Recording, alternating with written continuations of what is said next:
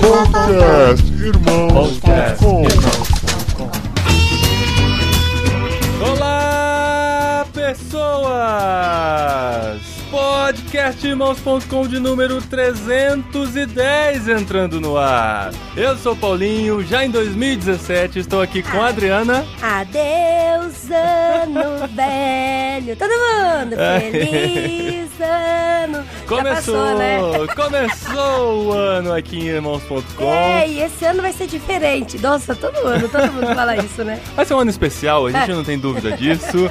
Sim, vai ter Star Wars episódio 8 no É. final, então vai ser Todo um... ano tem Star Wars agora, né? É. Então não dá pra não dá para lamentar mais o começo de um ano porque ele sempre vai terminar com Star Wars. Mas estamos aqui em 2017, irmãos.com já começou, tem muita coisa no site, vários artigos, críticas de filme, análise dos melhores e piores filmes do ano passado, aquela coisa que a gente faz do começo de ano e tal. E agora está de volta o podcast irmãos.com na sua quinzenalidade cotidiana. Olha isso, quinzenalidade de 15 em 15 dias, viu? Isso, só que Não exatamente, né? É, é 14. Enfim, mas estamos aqui entrando com um programa gravado em 2016. Olha só como a gente dá um nó nas suas Olha, ideias. Você, verdade, Daqui a verdade. pouco você não sabe mais onde você está. É, a gente é viajante do tempo, né, amor? É, mas agora você vai entrar no Rock no Vale 2016, evento do qual não participamos.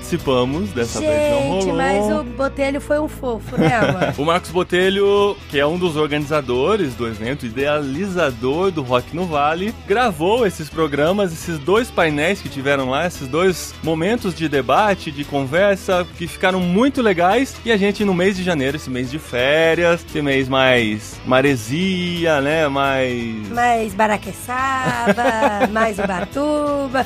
Esse mês é mais primeira marcha. A gente vai usar esses, essas gravações do ano passado para você participar um pouco desse Rock no Vale também. E no programa de hoje a gente tem um bate-papo sobre unidade na diversidade de pensamento. Isso, na verdade é o seguinte, você discorda, mas respeita.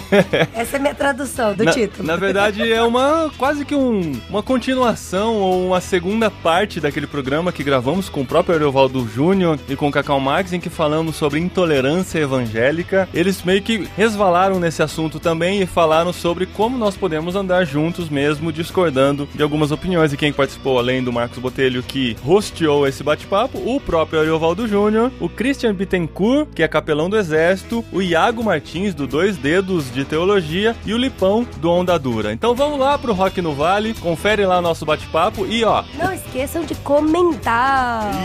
Isso, de compartilhar nas redes sociais, a gente conta com a sua divulgação, porque o tema realmente é muito interessante e a gente fomentar essa mentalidade nas redes sociais é fundamental para que a gente tenha ambientes mais sãos para discutirmos nossas ideias. E ó, não teremos recadinhos no final desse programa, ele vai acabar com o programa mesmo, não teremos recadinhos. Os recadinhos estão aqui nessa abertura e daqui 14 dias voltamos com o segundo programa gravado também no Rock no Vale. Feliz ano novo! É isso aí, vamos lá para Arujá agora, Rock no Vale 2016.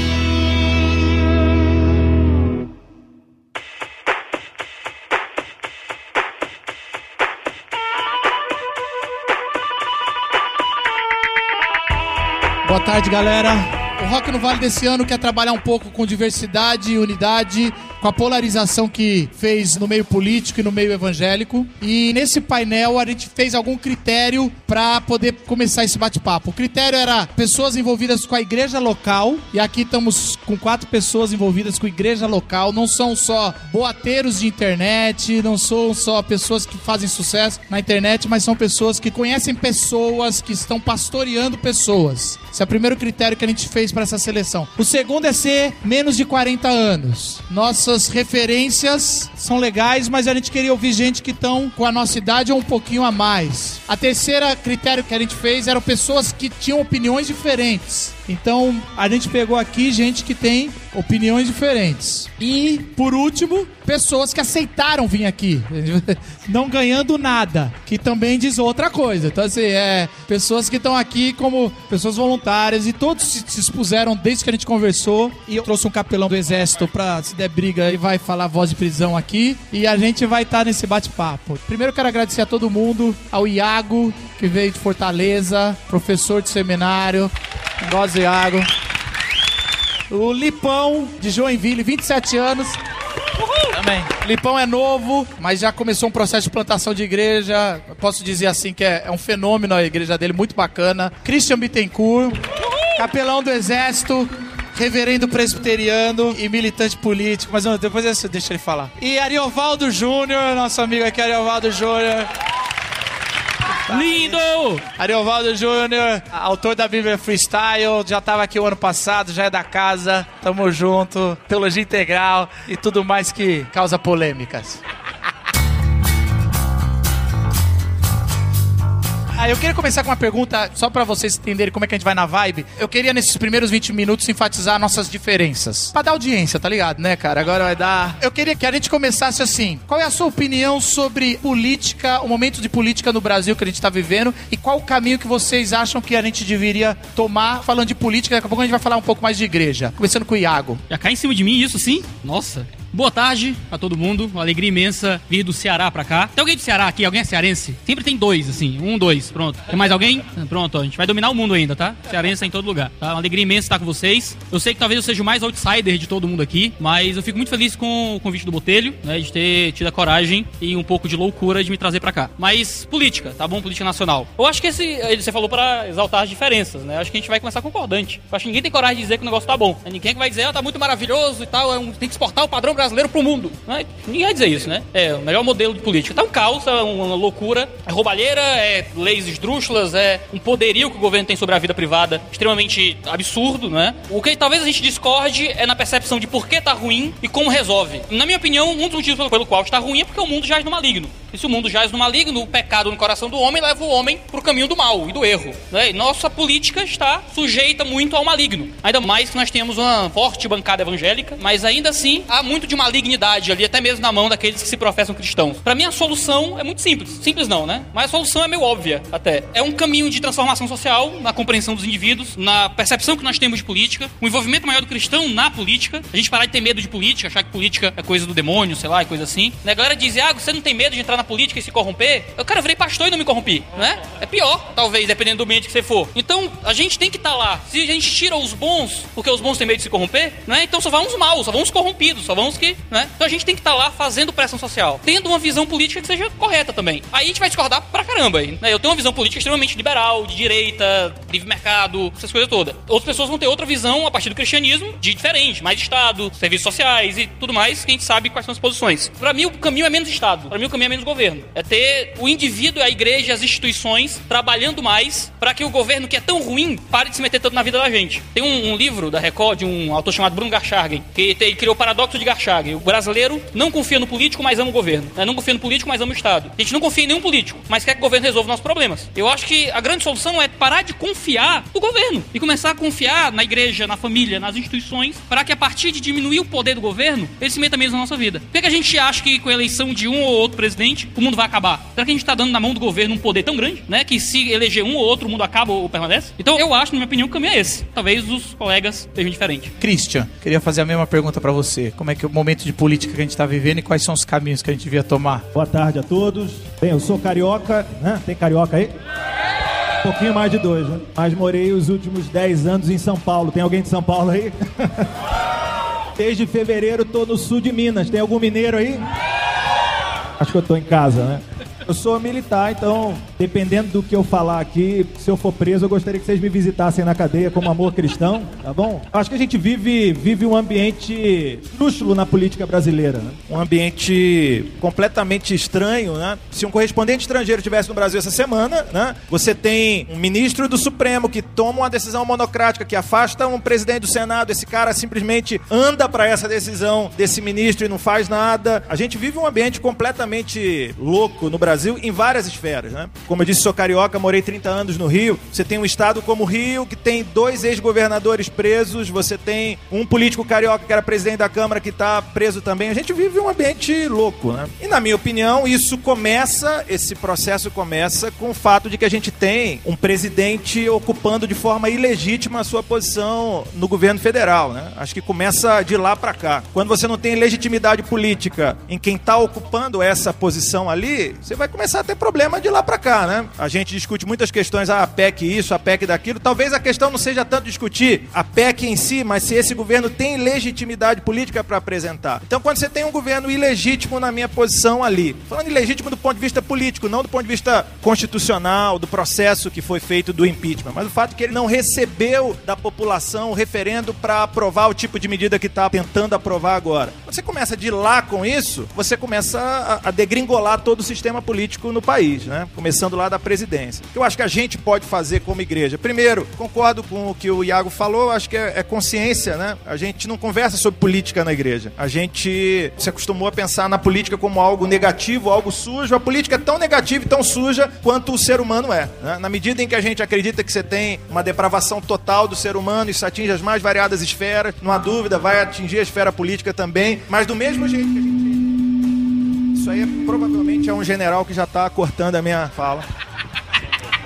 É, provavelmente é isso, cara, que está acontecendo. Então, eu creio que assim como a gente é redimido em Cristo Jesus e essa natureza depravada do pecado, ela pode ser redimida por meio da graça, a gente também tem que redimir a cultura de alguma forma por meio das sementes do reino. Eu acho que isso vale para a política também. Então, mais gente conversando sobre política, mais gente se engajando nos fóruns políticos nacionais, mais gente se engajando nos movimentos comunitários que podem discutir as questões e transformar o mundo. Eu acho que é a partir daí. Eu não acredito num partido que possa salvar o país, eu não acredito num projeto de poder que possa fazer isso. Eu acredito no engajamento comunitário que parte de cada um de nós para fazer essa, essa diferença. Lipão. Então, cara, eu penso que, primeiro, a gente vive um tempo chato né, onde a política ela assumiu um cenário de protagonismo na história da humanidade, que não deveria. A política ela é pano de fundo, ela não é o papel principal. O indivíduo é que faz o papel principal da vida dele ele que constrói sua própria história. E eu acredito que todo esse debate que tem existido nos nossos dias é muito importante, fundamental, mas que em pouco tempo precisa acabar para que a gente volte a viver em paz, tranquilamente, volte a não mais mais colocar esperança na política. Eu acho que o grande problema,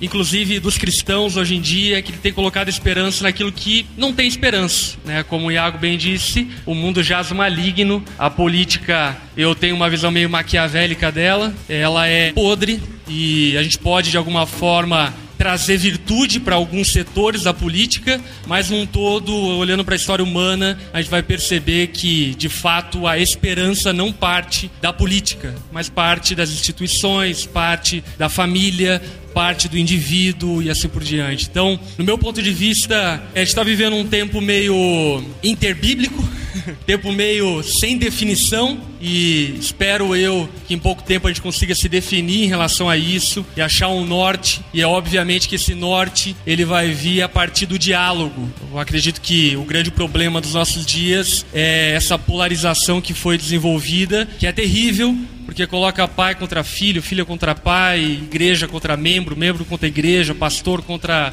o outro, político contra o outro, enfim, e não existe diálogo. E eu acredito que as soluções políticas vão vir a partir do diálogo, a partir das percepções diferentes, das análises diferentes, porque a partir das virtudes do pensamento diferente é que a gente vai construir um modelo político que possa beneficiar de fato o povo que é a finalidade da política. Então, a minha maneira de pensar é que a gente precisa dialogar mais, conversar mais, não sermos tão rotulados, não assumirmos posturas tão convictas, depravando o outro lado da moeda ou depravando esse lado da moeda, mas aprender a ouvir um ao outro e a gente vai perceber que existe virtude nos pensamentos opostos. Obrigado, Lipão. Arizão. Olá. Eu creio que na questão política nós temos um desafio de talvez entender que na nossa vida não tem muitas gavetas. Não dá pra gente separar a questão política da nossa vida pessoal, do nosso entendimento de fé. Tudo isso vai meio que se entrelaçando. Olhando por essa ótica, eu afirmaria que a única solução, politicamente falando, é o Maranata vem Senhor Jesus. Os militares não, eu acho que é só Jesus mesmo.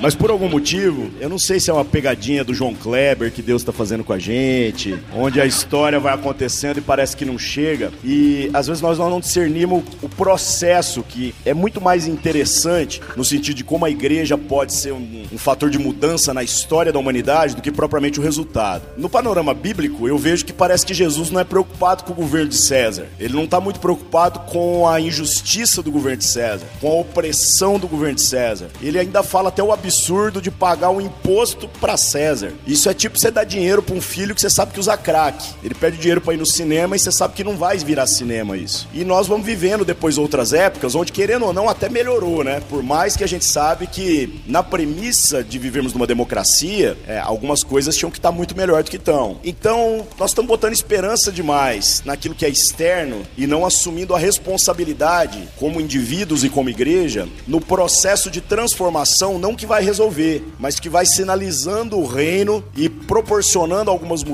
visíveis até que Cristo volte. Dentro dessa lógica, você vai vendo que os apóstolos viveram também uma crise, né? Pedro é o cara que ousa perante o sinédrio, que era uma autoridade religiosa, mas também política, dizer assim: antes importa obedecer a Deus do que aos homens. Só que quando você pega depois lá as cartas de Pedro, ele parece que fala mais rasgado sobre honrar o governador, né, o, o presidente, do que propriamente Paulo em Romanos 13. Então, meus irmãos, eu não acredito numa mudança que vai vir de fora para dentro. Eu não acredito que num sistema ou outro nós vamos acabar com as injustiças. Mas uma coisa é fato: num regime democrático, nós temos o dever de nos manifestarmos, de criticarmos se isso é lícito ou não é, né? Se é a Dilma, ou Lula, ou Enéas, ou seja lá quem for. Só que eu acho que o mundo, por causa da depravação total também, ele não consegue aprender, ele não aprendeu a protestar. Quando eu vi aqueles protestos que teve em 2012 lá, que foi aquela, aquele boom, aí eu vi o povo tomando tiro de bala de borracha. E sabe o que, que mais me doía? Saber que não era um crente. Porque alguém tem que morrer na história, meus irmãos. Esse é o testemunho que a gente vem desde a doutrina dos apóstolos. Que assim, ó, nós vamos lá, nós vamos fazer, nós vamos constranger. E, gente, o cristianismo se tornou uma religião global dentro de uma ótica onde ainda havia o Império Romano. Ou seja, até o imperador, de um jeito ou de outro, né, ele se curva perante a nossa ética, perante ele perceber que não adianta matar esse povo, porque esse povo morre rindo. Que eles falam assim: você pode até destruir o meu corpo, pode tirar minha saúde, minha educação, a minha dignidade, você pode matar minha família, mas eu sei que a hora que esse fogo acabar, onde é que eu tô? Isso é o que constrange uma sociedade, a ponto de que a fé acabou fazendo com que sistemas inteiros se curvassem diante de uma ética. Então eu não vejo esperança no sentido de que nós vamos transformar dentro de uma geração para a gente virar um ideal que, sinceramente, não existe em lugar nenhum. Mas eu acredito que talvez está faltando o nosso posicionamento como cristão, sendo que aquele que vai ensinar a sociedade a fazer as coisas que é lícito fazer da maneira correta. Então, por que, por exemplo, que o movimento feminista às vezes está protestando lá e fazendo umas coisas que nem representa todas as mulheres? Porque de repente não há mulheres cristãs que estão ensinando como fazer o negócio do jeito certo. Por que, que os caras estão tomando tiro de bala de borracha da polícia? Porque nós não estamos ensinando como que protesta do jeito certo. E na história nós temos muitos casos. O Luther King apanhou e não sei o quê, mas eles nunca revidaram, nunca revidaram. Agora você pega o Malcolm X, que é um cara que acreditou do outro jeito, que falou: não, nós temos que pegar em arma, nós temos que ir lá. E o mais legal é que você vê o Malcolm X, quando ele encontra com o Luther King, honrando o cara, respeitando o cara, porque ele diz assim: isso é o jeito de viver louco. Eu respeito isso. No final, os dois morreram.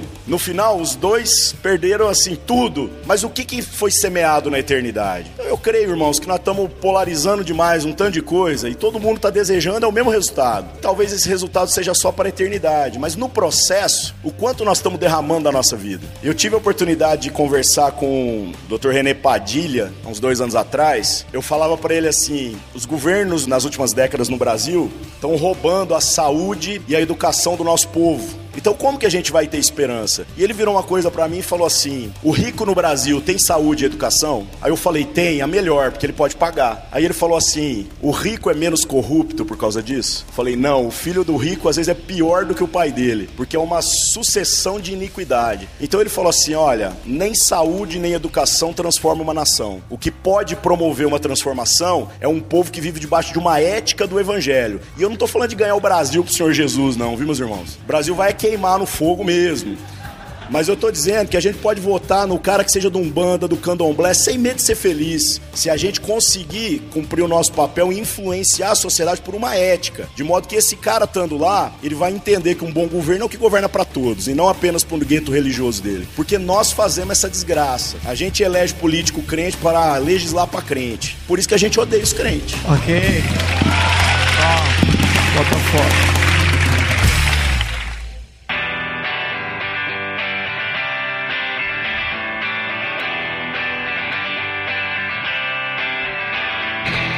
Pergunta aí, no, pelo que eu vi aqui, é: a gente tá num momento polarizado, acho que todo mundo já sabe disso. E aí eu tenho duas perguntas para esse momento polarizado. Vocês contribuem mais pra polarização ou menos? Ou também, se a gente tá vendo os isentões, né? O pessoal em cima do muro pra também não ser polarizado, qual que é a resposta se, se, então, se a gente tem os caras que são isentões? Um cara, você não pode fazer uma crítica com o Moro, que você toma paulada. Você não pode fazer uma crítica pro Lula, que você toma paulada. Então, assim, você não tem. Então vamos sair da rede social, que eu conheço muito, fazer su- suicídio de rede social, e a gente sai daquele troço. Mas eu creio que pra muitos aqui, a rede social é um, é um mecanismo bom de passar informação, essa ética, passar um pouco sobre o evangelho. Cara, eu acho que nesse momento a gente precisa conversar tete a tete, frente a frente. A rede social ela se tornou extremamente maligna e polariza cada vez mais. É óbvio que a gente precisa ter posturas nas redes sociais, mas uma coisa que eu tenho descoberto e aprendido que rede social não é vida real, né? Porque eu já fui ameaçado de morte em rede social, já, enfim, sofri todo tipo de retaliação. Quem nunca, né? Mas quem morreu aqui, né? a rede social ela não representa a vida real. Eu acredito que o grande problema da nossa geração é que ela está tornando a vida real meio fantasiosa. Ela se baseia na rede social como sendo aquilo a realidade. E aí então existem poucos canais de diálogo real, de debate, de sentar junto, conversar. Eu acredito que a solução para essa polarização é justamente os opostos sentarem juntos e conversarem. Por exemplo, lá em Joinville, eu já participei de diversos debates e conversas, diálogos em universidades, aonde o posicionamento da universidade, de maneira muito clara e declarada, era completamente oposto ao meu. E eu não tive receio de ir até aquela universidade, sentar lá, falar o que eu penso. Enfim, obviamente, eu falava o que eu pensava e todo mundo me olhava, tipo, vou te matar depois, da, depois desse debate. Mas aquilo foi construtivo. Abriu um canal de diálogo e comunicação real. Então, acredito que, de uma maneira, a gente pode solucionar isso tendo conversas reais e não fictícias, não fantasiosas, não virtuais. O nosso mundo se tornou muito virtual e pouco real. né? Até saiu esses dias lá um vídeo lá do Porta dos Fundos falando sobre um aplicativo novo, Vida. Não sei se vocês viram esse vídeo. Cara, muito bom, velho, muito bom. Porque é realidade. E aí na rede social todo mundo é herói, todo mundo é Che Guevara, todo mundo é, enfim, Martin Luther King, Gandhi. Mas na vida real o cara não ajuda, enfim, a pessoa que tá ao seu redor, só volta. Então, acho que diálogos reais ajuda muito na polarização aí. Eu não sei se vai dar pra fazer a separação, talvez, entre o real e o virtual, porque talvez a idade tá pesando pra nós, assim, nesse sentido, né? Por exemplo, quando eu vou numa igreja pregar e aí eu vejo aquele cartaz ou no telão assim, desligue o seu celular, eu acho muito estranho, porque você não vai desligar. Você no máximo vai pôr no silencioso. A gente não desliga o celular nem no avião, a gente finge pra comissária de bordo que desligou, né? Concordo com a superficialidade do diálogo virtual, mas nós precisamos talvez dialogar um pouco mais com essa geração mais nova, onde o virtual e o real não tá separado. Essa semana eu tava assistindo o Black Mirror, né, essa temporada nova, aí no primeiro episódio fica todo mundo lá dando like e sorrindo. E eu achei engraçado, né, que o meu Facebook tem um tantinho de gente lá que eu não sei de onde apareceu, e se tem uma coisa que eu tenho certeza é que eu não juntei gente botando foto de comida. Então há um anseio de gente que tá querendo falar a verdade, que tá querendo de repente pegar e falar, ah, f... Pode falar f desse aqui? No irmãos.com, tenho certeza que não vai sair. Qualquer coisa vocês põem um pi, tá? Não, porque é sério, assim, até o episódio lá do Black Mirror, é isso que ele bate. Todo mundo fica querendo se agradar. E aí, gente, a gente tá se poupando de uma coisa que é a única ferramenta de cura que Deus tem nos dado, que é a comunhão e que o mundo não conhece. Comunhão é entender uma unidade dentro da diferença. E a Bíblia, gente, olha que coisa louca, né? Tudo vai pra Bíblia. A Bíblia não tem crise com o ímpio ou com o cara que professa outra fé. O único cara que a Bíblia diz que você tem que tomar cuidado é com aquele que se diz irmão e não é. Agora, o que já diz que não é, não tem problema. Não pode receber em casa, pode comer com o cara. Se ele não tem problema com o bagulho consagrado aos demônios, nós também não temos. Por isso que eu tô em todas as festas juninas católicas lá de Uberlândia. Porque eu acho que é isso. E eles ficam, se sentem privilegiados porque a gente tá lá. Então, se eles estão felizes, eu também tô. Nós precisamos, então, gente, estreitar essa questão. Estreitar de, de tentar fazer, de parar até essa separação. E talvez, à medida que a idade vai chegando para nós, nós vamos cansando e a gente começa só a postar teste de Facebook. Com qual celebridade você parece? Minha esposa é especialista nisso. É só posta teste. É, rock no vale. Gente, ó, não é para você entrar pro tretismo, que é uma religião, mas também não é para entrar pro deboísmo. Não é para você abrir mão daquilo que você entende biblicamente, doutrinariamente, mas não é para que isso faça separação entre irmãos. Porque se eu pegar alguém que tem uma visão política ou mesmo teológica e eu virar pra esse cara e falar que ele é herege, eu estou criando uma barreira onde não é ele que não está querendo aprender aquilo que eu tô achando que eu entendi. Sou eu que tô dizendo que ele não é digno de aprender comigo. Então, se a cura não for na comunhão para todas essas mazelas da vida, meus irmãos, eu não sei onde vai ser, não. E no Facebook, a minha experiência é de que quem me odeia é os crentes, embora eles são a maioria dos que me seguem. Os ateus, os espíritas e até os gays. Eu falo até os gays porque, assim, irmãos, eu não fico relativizando o conceito bíblico de pecado. Eu falo com todas as letras aquilo que eu creio que é segundo aquilo que a igreja crê há dois mil anos, sabe? Que certos orifícios não foram feitos para ser usados na contramão. Mas por que, que os gays seguem a gente? Porque eles falam assim. Fala, velho, Deus. Fala, Deus. Velho, fio terra, não sendo em mim. Não sendo em mim. Tá, Irmãos.com vai entrar em convulsão depois disso. vai. Mas, O gente, é assim, encontro de casais, né? Então, assim, gente, nós estamos. Nós não percebemos, por exemplo, qual é a crise do pessoal que está militando, às vezes, a causa LGBT. Primeiro, eles querem ter respeito. E respeito é um princípio do evangelho. Então, respeitar o respeito. Segundo, eles têm uma crise com o conceito de salvação. Falar de salvação para qualquer um é minha praia, eu adoro falar disso. E sem aliviar no conceito de pecado. Porque o conceito de pecado, ele vai ter que se ferrar com Deus, né? Não é comigo. Meus irmãos, nós precisamos converter o nosso coração uns para os outros para que a gente possa, às vezes, harmonizar essa diferença. Para que a gente possa parar de fazer separação entre o virtual e o real. E talvez, se algum de nós, à medida que a idade vai avançando, a gente perder a habilidade de fazer isso, aí tem que cometer o Facebookcídio mesmo, tem que aprender a falar menos, porque senão nós vamos matar a gente, né? Só uma coisa que eu acho interessante que eu queria corrigir o Ari, ou discordar, só pra fingir, na verdade eu vou concordar, mas fingir que a gente tá debatendo. Não é eles, aqui estão os gays. Estão gays, a gente só. Se não estão levantando a mão, se não estão sumindo, é porque a gente não criou ainda um ambiente de, de poder ter comunhão o suficiente pra compartilhar. E eu queria perguntar pro Lipão, como é que você tem lidado com essa diversidade da sexualidade que virou mais política na igreja, que tem muito homoafetivo, é diferente dos militantes. E parece que eles estão conversando com os pastores, e aí é coisa de gabinete, de uma forma diferente, que a gente pode ser tratado. Que- Como é que você tem sido, por exemplo, no Onda Dura, com essa nova juventude que tem chegado? Eu creio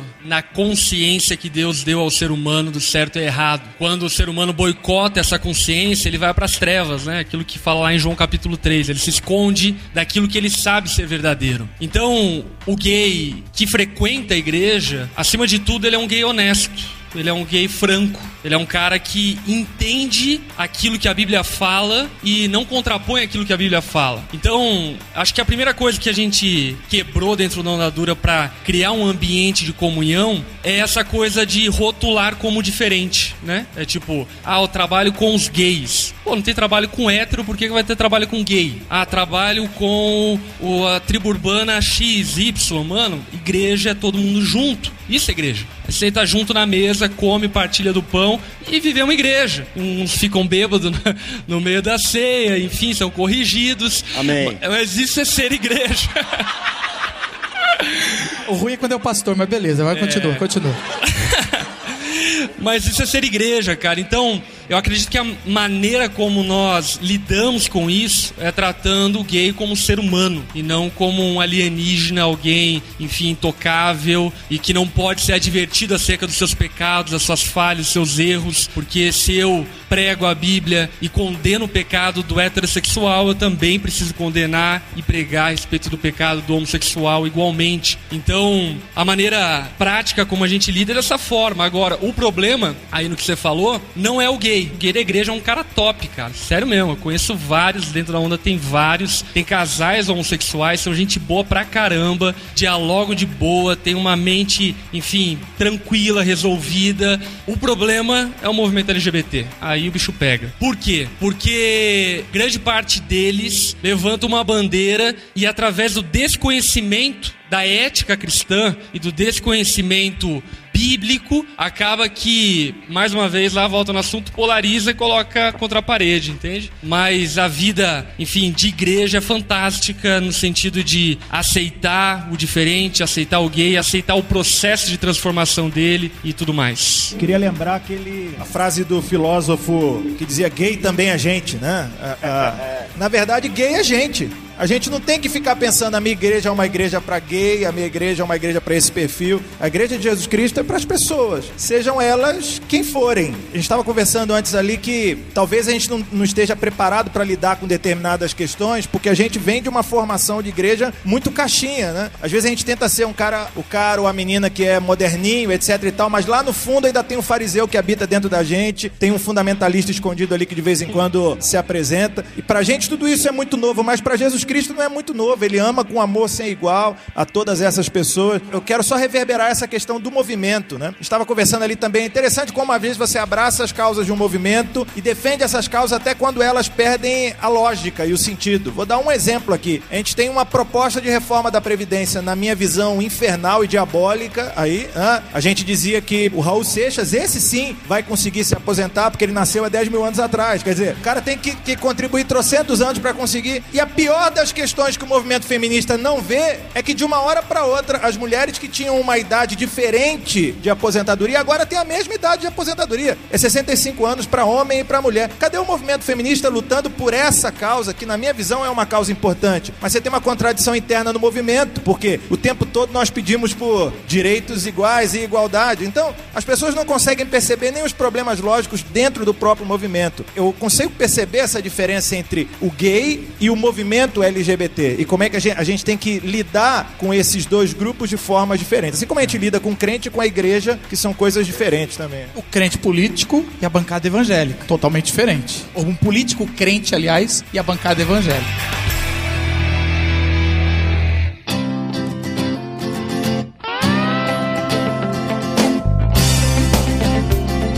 Iago, na mensagem de Cristo, o que é inegociável? Porque a gente tá falando de unidade. Eu ouvindo vocês, parece que vocês são best friends na internet.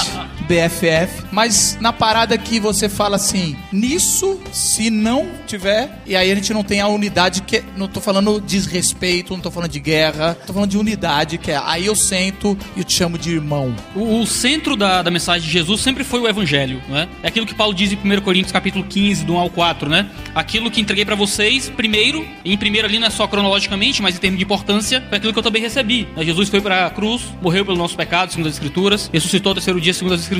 A- a Jesus é a figura central do cristianismo. né? A pessoa de Jesus é a doutrina de Jesus. Então, Jesus e a sua obra na cruz para nossa redenção é o centro de tudo. né? É aquilo que você. Chega uma hora que você senta e conversa com diferente. Somos cinco diferentes conversando aqui. né? Mas chega uma hora que você diz: olha, daqui não dá. Aqui não dá para negociar. Daqui a gente conversa, mas não há um caminho de eu abrir mão dessa doutrina, dessa fé não é, que vem da Escritura. E esse evangelho tem seus desdobramentos, um pouquinho mais abertos ou mais fechados, a respeito daquilo que a gente criou, não, né? Doutrina da Trindade, Deus, Cristo, Espírito Santo. Aí tem coisas que são mais centrais e mais abertas. A gente tem que tratar como central aquilo que a Bíblia trata como central. Quando você vê a carta de Paulo aos Gálatas, Paulo está dizendo que aqueles irmãos estavam andando por um caminho maldito. Ele chama de anátema. Né? Anátema é uma palavra meio judaica para amaldiçoado, para maldito mesmo. E por quê? Porque eles estavam adicionando coisas ao evangelho de Jesus. A doutrina da salvação, a como é que um homem é salvo. Então, isso é o centro do negócio. Se a gente perde isso, a gente perde tudo. Quando em Mateus 16, Jesus está passando para os lados de Cesaré de Filipe, ele pergunta para os discípulos, né? O que é que os homens aqui dizem sobre mim? E a resposta que eles dão é, ó, dizem que o senhor é um profeta, o senhor é a reencarnação de João Batista, que veio se vingar, o senhor é Elias, que veio lá segundo Malaquias, senhor é outro profeta. E Jesus faz outra pergunta. Tá, mas vocês dizem que eu sou quem? Ah, tu és o Cristo, Filho do Deus vivo. Então há maneiras de receber Jesus que são erradas. Então a gente diz, somos centrados em Jesus. Jesus é a nossa unidade. Mas que Jesus? Qual Jesus? De que forma a gente recebeu Jesus? Porque tem o Jesus do Espiritismo, tem o Jesus da maçonaria,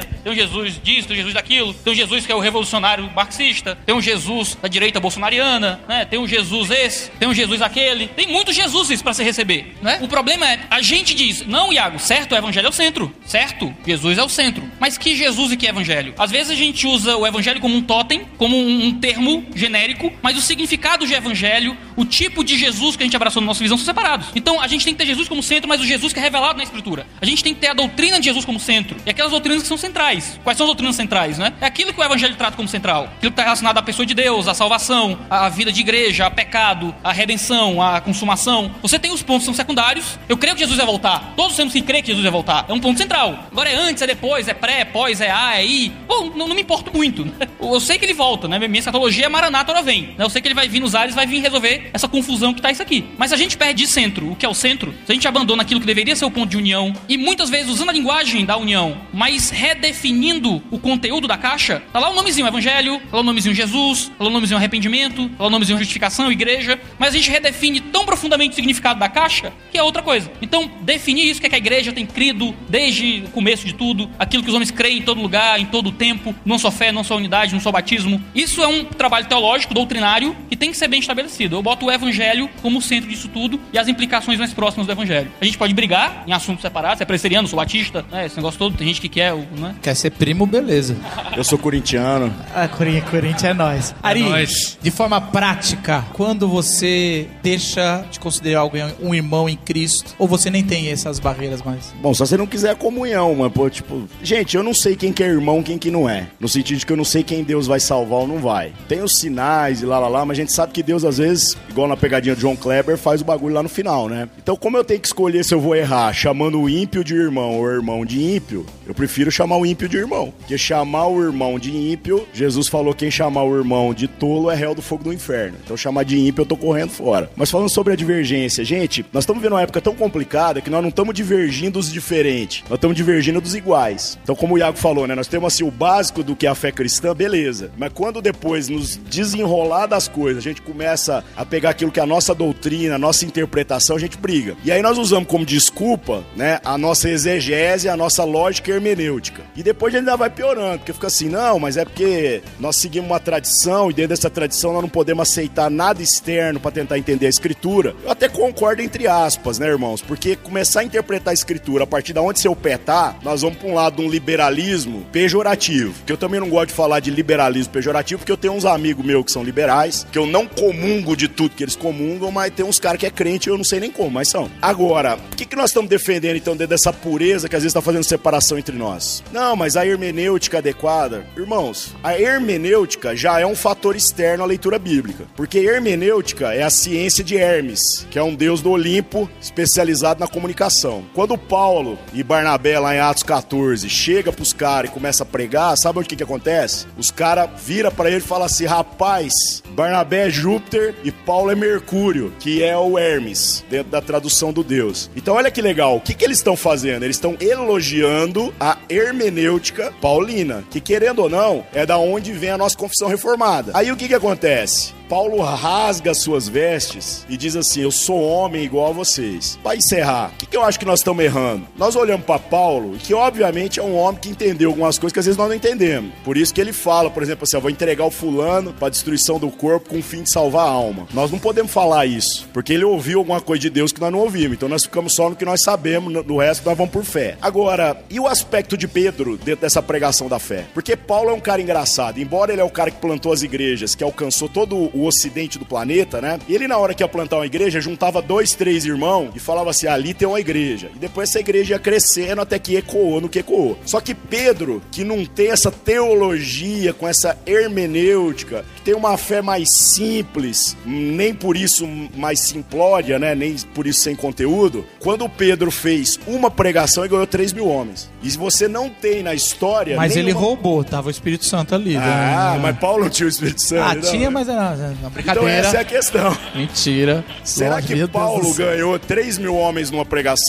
Aí você fala assim, provavelmente não. Quem tá certo? Irmãos, os dois estão certos. Porque Deus deu vocações diferentes de cumprir aquilo que tá fazendo. Tem semente que você planta, semente de mato principalmente, que em 15 dias tá brotando. E tem semente que você vai comer o fruto daqui 20 anos. O que, que eu tô dizendo com isso? Nós precisamos ter um pouco mais de compaixão uns com os outros, com aquele que às vezes não entendeu aquilo que a gente supõe entender. Se bem que a Bíblia diz que aquele que entendeu achar alguma coisa, às vezes não sabe nem como é que convém entender, para que na comunhão a gente comece então a alinhar a nossa hermenêutica, mesmo ela sendo uma coisa externa para entender a Bíblia. Porque nem tudo que é externo é ruim, porque no fundo é uma ferramenta para tentar entender a essência. Então cuidado, irmãos, porque nós estamos se matando por muito pouco. E nós não estamos matando, igual a gente tá falando do movimento gay. O gay já tá entre nós mesmo, realmente. Nós estamos matando, é, às vezes, o irmão, porque a gente diz que a nossa maneira de ver a coisa é que é a certa. Eu queria agradecer, a gente infelizmente já passou o tempo. Já? Já. Agora, queria dar uma palavra final aqui. Eu acho assim, eu chamei vocês aqui porque eu estava numa conferência na Ásia e eu estava vendo as pessoas perseguidas nos países perseguidos, né? A China e pessoas que foram presas por alguns anos e tinha uma mulher- que foi torturada. Ela estava lá falando o nome de Jesus. E naquele momento, Deus ministrou no meu coração o seguinte coisa que eu quero falar para vocês. A última coisa que Jesus falou foi sobre unidade para os discípulos. E principalmente no Evangelho de João, ele fala: Eu oro para vocês serem um, assim como eu sou com o Pai. E ele vai derramando o Espírito para unidade. Eu não gosto de amenizar o pecado, porque eu acho que quanto mais ameniza o pecado, mais se torna a cruz inútil. Eu acho que mais o escândalo da cruz, quando a gente quer domesticar, usando a palavra de um liberal que eu gostava, que é o, é o, é o- Brian McLaren, quando a gente vai domesticar o evangelho, a gente perdeu o evangelho. Mas, ao ver líderes que eu admiro não sentando mais na mesma mesa, e eu sou organizador de evento, eu sou empreendedor cultural, quando eu chamo pessoas que falam, quem vocês estão convidando para estar aí também? Ela fala, fulano, eu não vou. Porque a pessoa está mais preocupada ou com a imagem dele religiosa, ou em defender uma instituição religiosa. Ao invés de defender a união, eu virei para essa turma aqui e falei: a nossa geração, mesmo discordando, mesmo às vezes xingando na rede social, a gente vai sentar junto e vai falar que Cristo e o Evangelho é a nossa união. Por isso eu quis fazer esse painel. Por isso que eu sei que tem aqui times Iago, times Lipão, time Movimento Exército Foi Golpe, time. Isso foi uma pegadinha. Quando eu anunciei que era o cara capelão, eu falei: não fala que você foi militante do PT por 20 anos, não. Por favor. E time, time sei lá, Ariovaldo, Freestyle. Que é o melhor. Que é o melhor. Porque, porque para mim, na minha opinião, a unidade em Cristo é o que importa. Por isso que foi muito bom conhecer melhor o Iago, o Lipão tô conhecendo. O Iago, infelizmente, está no, no mestrado dele, ou é doutorado, não lembro. Mestrado de, de economia. Ele falou: ó, tive que aprender economia para combater os caras de esquerda, porque eu não tinha tanto argumento. Culpa, a culpa é dele por eu estar estudando economia. Dele e da galera dele, assim. É, e foi legal, porque conversando com o Iago, eu falei, eu tava. Não, não vou falar isso. Ah. Fala, seja Não, homem. não, foi legal, não, não era pelo nome. conversando com o Iago e ele falando sobre a visão dele de reino de Deus, eu falei, cara, eu nunca ouvi isso, pra mim isso aí nem é bíblico. E a gente bateu o papo que, que, ele, que eu falei, como não tem como você fala de reino de Deus sem falar sobre social, né? Ele falou, mas não é a mesma coisa. Eu falei, então, pois é, eu não, nunca nem ouvi isso. Mas enriquece, porque eu sento com ele e a gente conversa. Ouvindo a história do Lipão, ouvindo a história do Christian, que foi o meu presidente de presbitério muito tempo. Então, assim, essa é a parada que eu queria passar pra vocês com, essa, com, essa, com esse debate. A união é muito mais importante que o debate legalzinho na rede social. Espero que vocês fiquem com a união de Cristo. Cristo nos salvou e Cristo morreu pelo seu pecado, pelo meu. E o seu pecado é tão terrível como qualquer outro pecado. E a graça de Deus é tão maravilhosa que não existe igual ao incrível Cristo. O incomparável Cristo, como John Stott escreveu no livro. Obrigado, obrigado a todos, Deus abençoe.